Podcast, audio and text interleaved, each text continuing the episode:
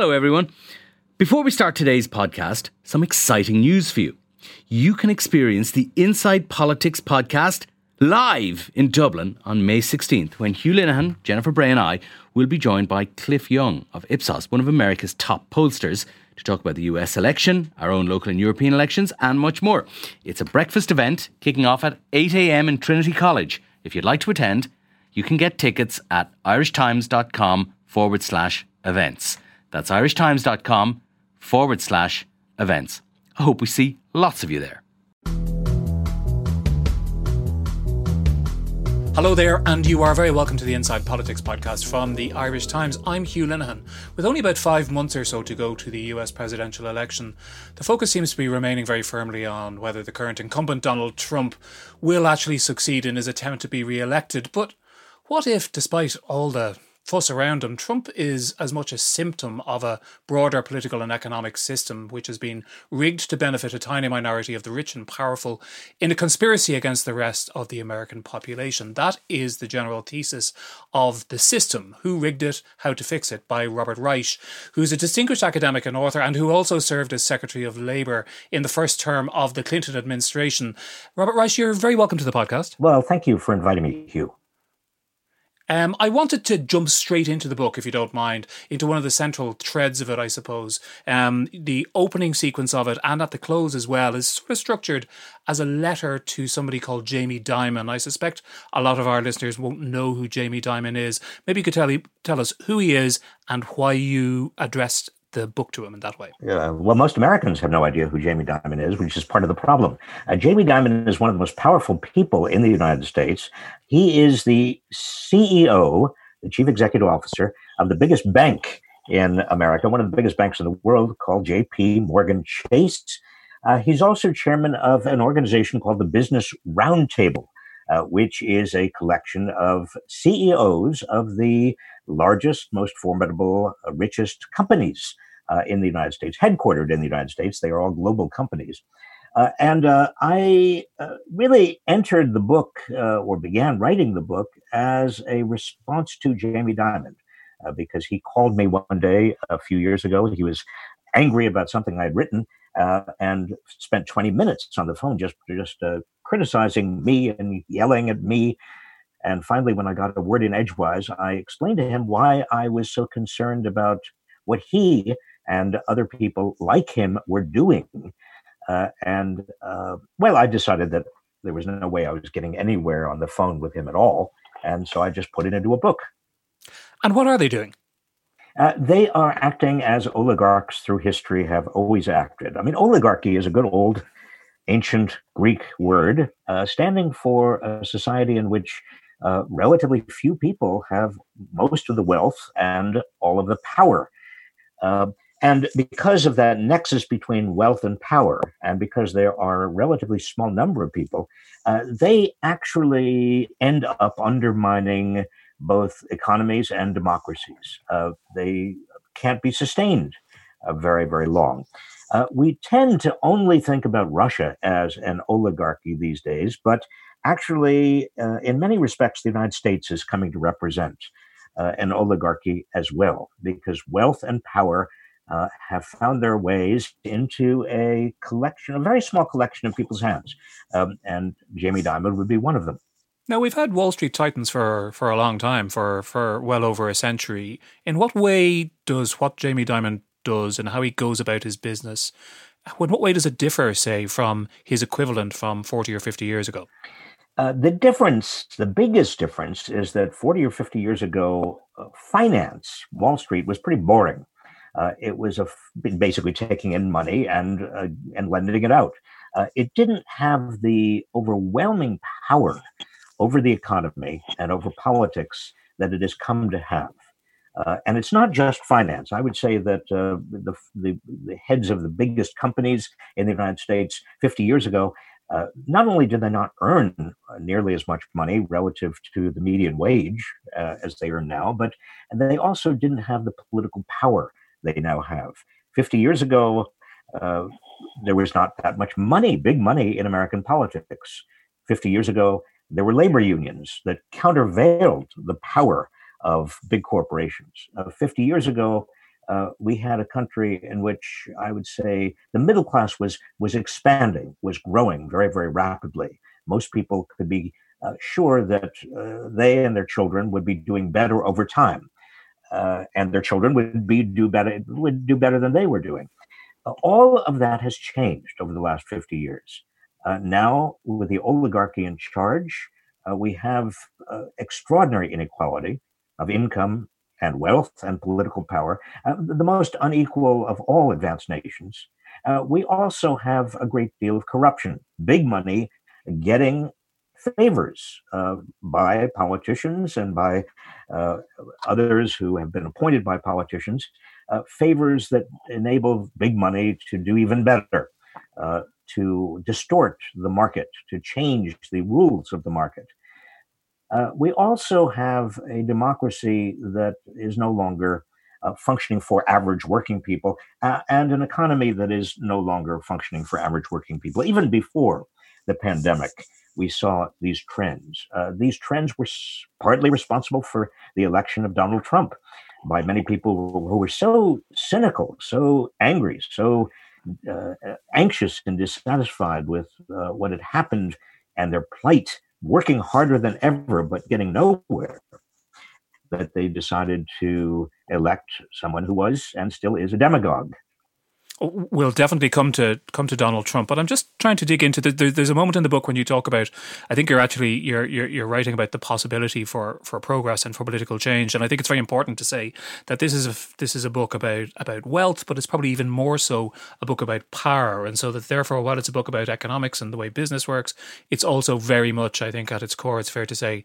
a book about politics. And you talk about as a young man leaving college in the late 60s and being horrified by the election of Richard Nixon and seeing a bleak vista stretching out before you. And that, as it turned out, that wasn't entirely the case. There was political change, there was great improvement in many ways in the United States, particularly when it came to issues like reproductive rights for women, racial equality, uh, a bit later on, things like same sex marriage and issues, issues like that.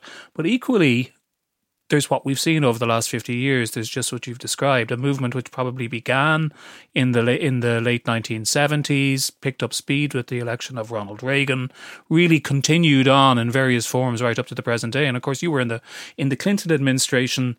Um, a lot of people who talk the, about neoliberalism, and that term is bandied around a little bit too often, sometimes it seems to me, are as uh, accusatory of the Clinton administration and the accommodation it made with that movement as they are of the hardcore, um, you know, Chicago school economic economists who, who drove the drove the Reagan administration. Uh, well, I share some of that criticism. I, am proud of what uh, we accomplished in the Clinton administration. I think that the country uh, was much better off after eight years of Bill Clinton in charge.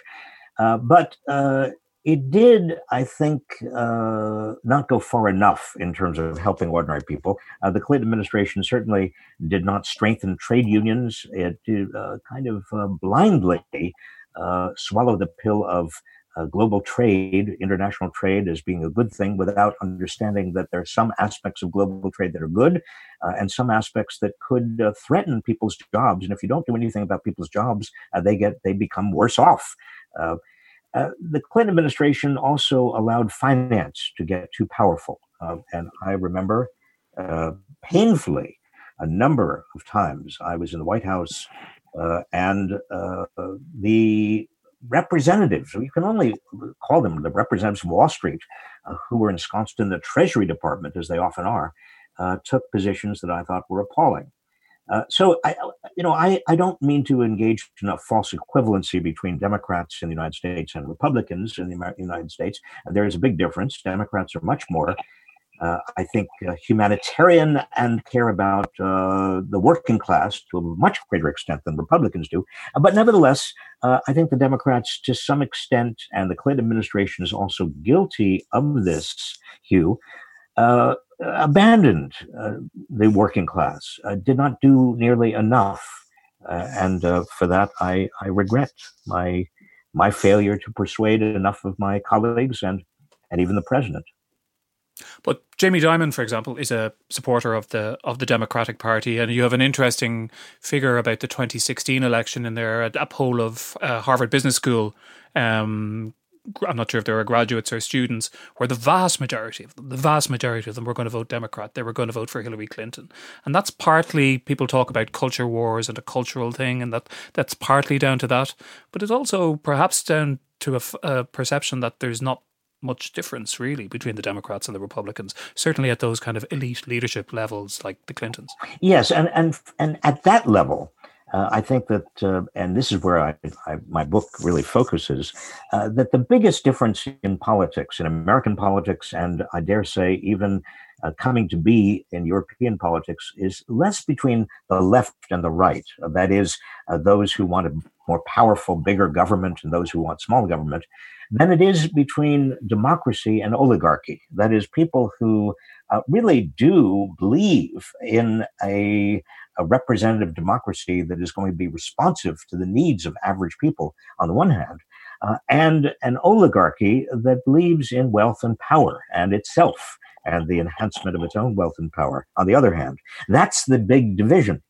Uh, and uh, yes, there are Jamie Dimon corporate Democrats who I would take over and choose over uh, the equivalent Republican corporate Republicans, uh, but uh, the difference is becoming less and less important than is the difference between uh, democracy and oligarchy. But the Democratic Party, and I think you, you, you write about this in the book, has lost touch with a, a core part of its, possibly the core part of its constituency, the constituency of any centre left party in a, in a democracy, which is uh, the working classes and the trade unions. Now, trade unions are not what they used to be uh, in the United States. In fact, they're not what they used to be in, in lots of places because of the decline in manufacturing in the in the West, in particular. But they have lost touch with that part of their electorate, haven't they? And that kind of fundamentally changes the way in which the the game of politics is played. Absolutely, uh, and I I talk a lot about this in the book that that the Democratic Party in the United States um, not ju- it, it, didn't just abandon the white working class. That's that was the way uh, the last election uh, was viewed. It really did abandon, in many respects, the working class altogether. Uh, and you point out that trade unions uh, have shrunk because manufacturing has shrunk. Uh, that is not necessarily the case. Other countries have a larger unionized segment than the United States. In the United States, if you look at the private sector workforce, only 6.4% are unionized. Now, when you get down to something like 6.4%, Hugh, uh, you might as well, uh, well, they have almost no political power, almost no economic power whatsoever. Uh, now, contrast that with the 1950s and 60s when you had uh, over 35% of Americans uh, who were unionized. And it's not that it was just manufacturing workers. That is, uh, in the United States, of the 6.4% who are unionized, you have many who are service workers. In other countries, more to the point, where you have uh, trade unions, uh, you have uh, retail workers, uh, hospital workers, uh, workers who are in all sorts of service trades who are who are unionized. that is not the case in the United States. But isn't it true as well that the the 35% of workers back in the 1950s who you reference Many of them were working in manufacturing industry, and because of that and the nature of manufacturing at the time, they had an economic muscle. They had a power that the the remaining trade unions who are more concentrated in service industries, or indeed perhaps working for you know in certain regards for the state or the federal government, that they who don't have that power. Uh, well, that's an interesting question. Uh, that is, because you are in manufacturing, does that give you more muscle more power. Uh, I would say that uh, if you contrasted uh, American manufacturing workers today, and there still are many who are not unionized, uh, they are getting about half the pay adjusted for inflation that American manufacturing workers who were unionized were getting in the 1950s. Uh, the mere fact of being in manufacturing, I'm not sure it gives you uh, as you say, muscle. Uh, I think it, it makes it somewhat easier to organize a union because everybody's together at the same factory. Uh, but uh, whether there is more power uh, just because it's manufacturing, I don't, I don't know. Uh, what I can tell you, though, is that in political terms, not only do you lose your economic power at the factory or at the level of the the firm to demand higher wages, but you also lose political muscle. And it goes both ways. Uh, that is, if the Democrats, uh, and I think the Democrats could have uh, in the 19, uh, really starting in the 1970s, 80s, 90s, in the Clinton administration, even the Obama administration, could have uh, enacted legislation making it easier to organize uh, trade unions, making it easier for workers to uh, decide that they wanted to have a union and to actually have a union. Uh, but neither the Carter nor the Clinton nor the Obama administrations chose uh, to support that kind of legislation. Why not? Uh, well, I think uh, they didn't, in part because uh, so much of the money coming into the parties, coming into the, the candidacies, coming into the election, was coming from big business, coming from uh, the what I call the oligarchy coming from big corporations, coming from people like Jamie Dimon. So, this landscape that we're in now, and trying to achieve the kind of change you're looking for, you you describe it as, I mean, we saw the eruption uh, of the vote for Trump in 2016, which in some ways I think it's fair to say that you characterize as a backlash, a populist backlash against some of those forces you describe, and what you're proposing is that to I suppose, to uh, fight back against that populist backlash is a democratic populist movement, uh, probably represented, it's fair to say, by figures like Bernie Sanders. Uh, yes, I, I think uh, Trump has proven himself to be a Trojan horse for the oligarchs. Um, he not and has not been the populist hero of the working class. Quite the contrary. Uh, he has given huge tax breaks not to the average person, but to the people at the top. He's given regulatory rollbacks. He's got rid of health and safety regulations that were protecting workers, uh, but that were inhibiting profits uh, of the big corporations. Uh, he's uh, he's done everything he can uh, to enhance the wealth and the power of people at the top. Uh, he's not a populist. He's a he's a fake populist. Bernie Sanders and Elizabeth Warren in the Democratic primaries uh, came closest to embodying uh, a kind, a different kind of populism, a, a, small d democratic populism, a reformist tradition in the United States that we last saw uh, embodied in, uh, ironically, a Republican named Teddy Roosevelt in 1901, uh, who was elected uh, in the shadow of the last oligarchy in America, the oligarchy that was represented by robber barons and by the Gilded Age of the 1880s, 1890s, uh, where we had the last time we had vast inequality, such as we have now. Uh, we had, just like we have now, the degree of corruption, uh, uh making democracy really a pale reflection of what it could and should be. Uh, in fact, the parallels between America in the 1880s and 90s and America today are quite important and quite substantial. Uh, but the important thing, for the sake of understanding history, is that in America, those uh, 1880s, 1890s uh, robber barons were succeeded by uh, Teddy Roosevelt and a populist reform progressive reaction. Uh, that was very important in terms of setting the nation back on a reasonable track and avoiding, by the way, fascism and, and communism, the kinds of uh, isms that infected other nations. Uh, America made capitalism work for the people.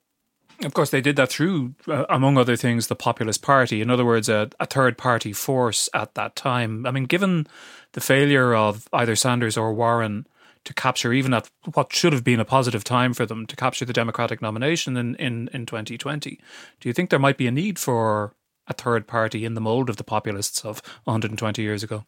Uh, there might be. Uh, the, the, problem in the American system is that uh, third parties tend to take votes away from one of the two major parties that is most akin to the third party. Uh, so it's always difficult to start a third party in the United States, even uh, in the period we're talking about, the uh, period of Teddy Roosevelt and and Woodrow Wilson, uh, you had a, a, third party that didn't really have a chance of becoming a dominant party, but was uh, posed a danger to the the party that was the most progressive. Uh, let's put it that way. Uh, now, let's go forward uh, in time. If it turns out that Donald Trump is reelected, perish the thought, uh, then there might be a movement toward a third party in the United States comprised of all of the disaffected Republicans uh, who don't like uh, crony capitalism and corporate welfare and all of the, the other ways in which business, big business, and big government have come together, and also uh, Democrats uh, who are uh, even more opposed to oligarchy. in other words, it could be uh, that if Donald Trump is is reelected, there'd be enough of a political vacuum in terms of the anti-oligarchy of front forces uh, that they might come together in a third party. Why do you think Bernie Sanders failed to uh, win over a majority of Democratic voters in the recent primaries? Although they're still ongoing, I should say.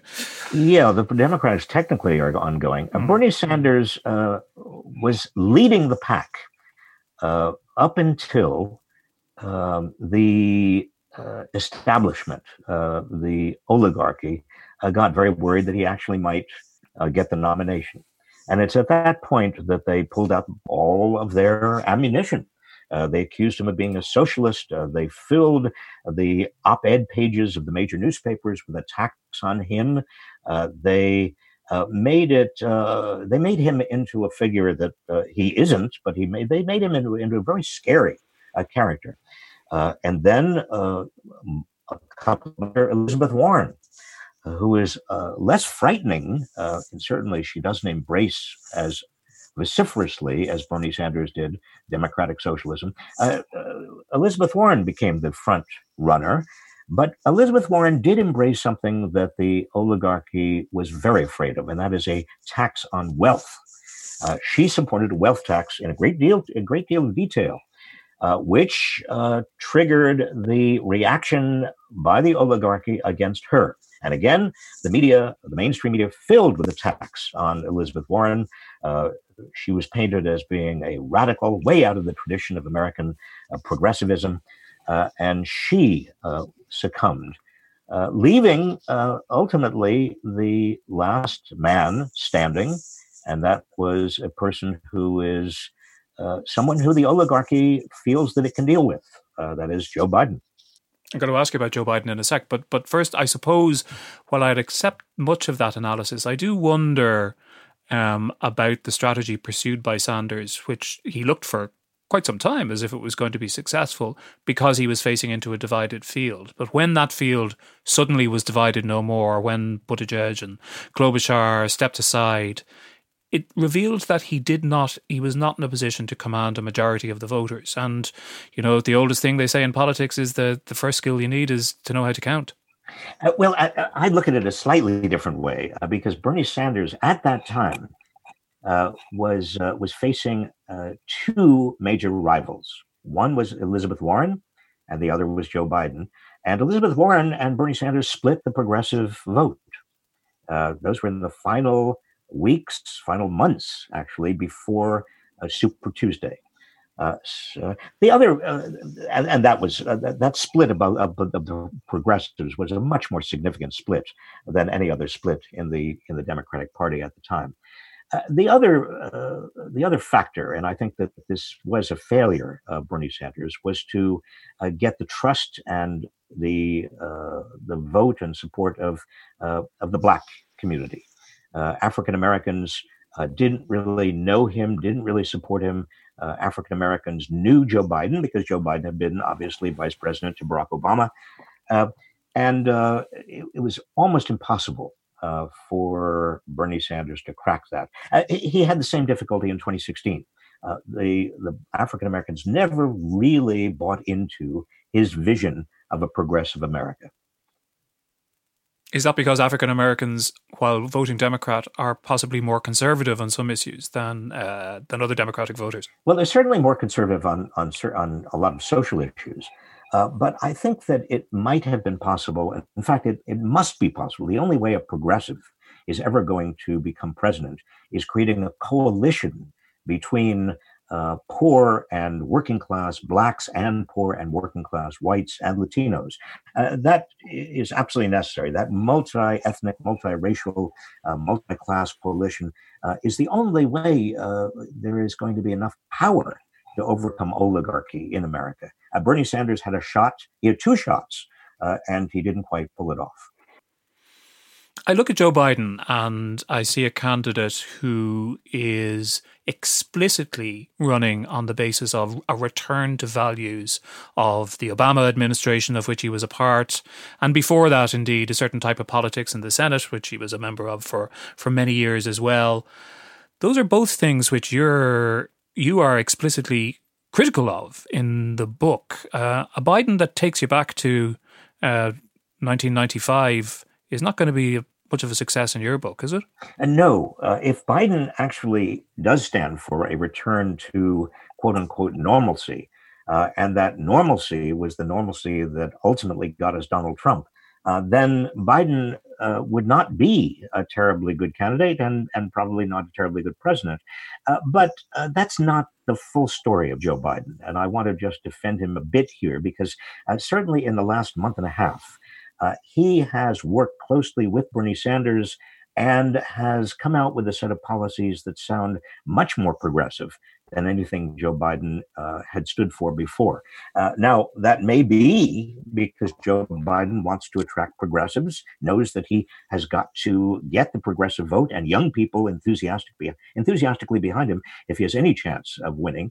But I think it's also because uh, he is enough and shrewd enough politician uh, then he knows that if he wants to actually have a governing coalition uh, capable of uh, enabling him to do anything and also become reelected, uh, he's got to maintain that progressive vote. And so that on issues like Medicare for All, a Green New Deal, uh, the uh, free public higher education, a, a minimum wage, Joe Biden has actually come a long way.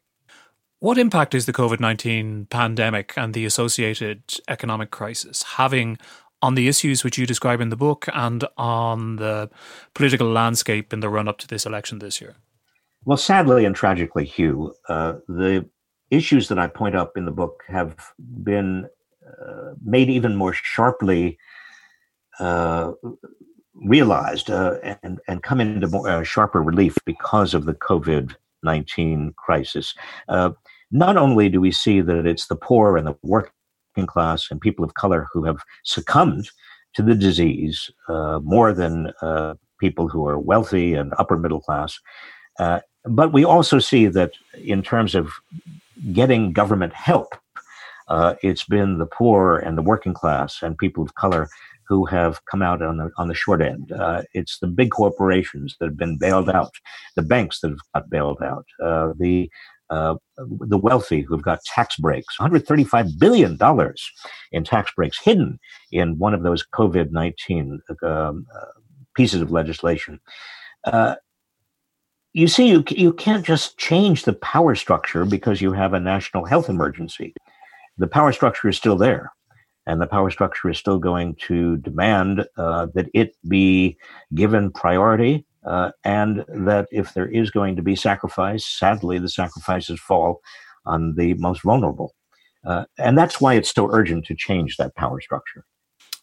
Finally, I, I wonder how much of this is due to a certain kind of American exceptionalism. Some of the some of the factors which you described there will be familiar to many of us in many countries in terms of the way that politics has developed over the last the last number of decades. But they seem more extreme in the United States. The the absence of anything like a kind of a national health service, the absence of things which are regarded as fundamental in other countries, like some kind of social safety net, um, sick pay, maternity leave, all those all those types of things. And then we look at the kind of the the high drama of politics as represented, I think, above all else these days by by Donald Trump as well. Is there something particular about the American experience or American history, or even the maybe the way that the American political system is set up with its multitude of checks and balances, its complex federal system, that that has brought the country to this place it's in at the moment?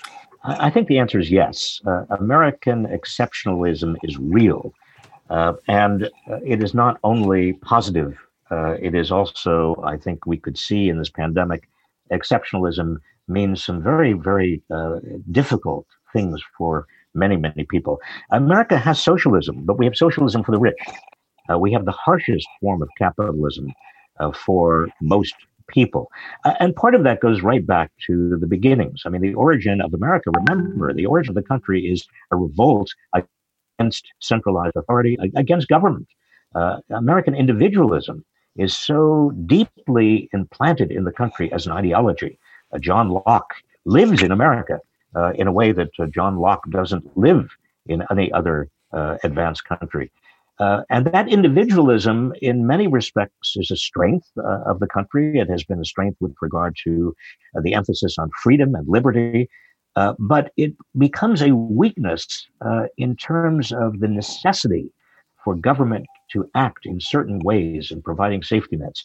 Uh, you're absolutely right. We are the only advanced nation that has no no universal health care, nothing, nothing even approaching universal health care. We don't have paid sick leave. Uh, if you can believe it. I, I talk to my friends in other countries. They say, "You, you, I can't. Why?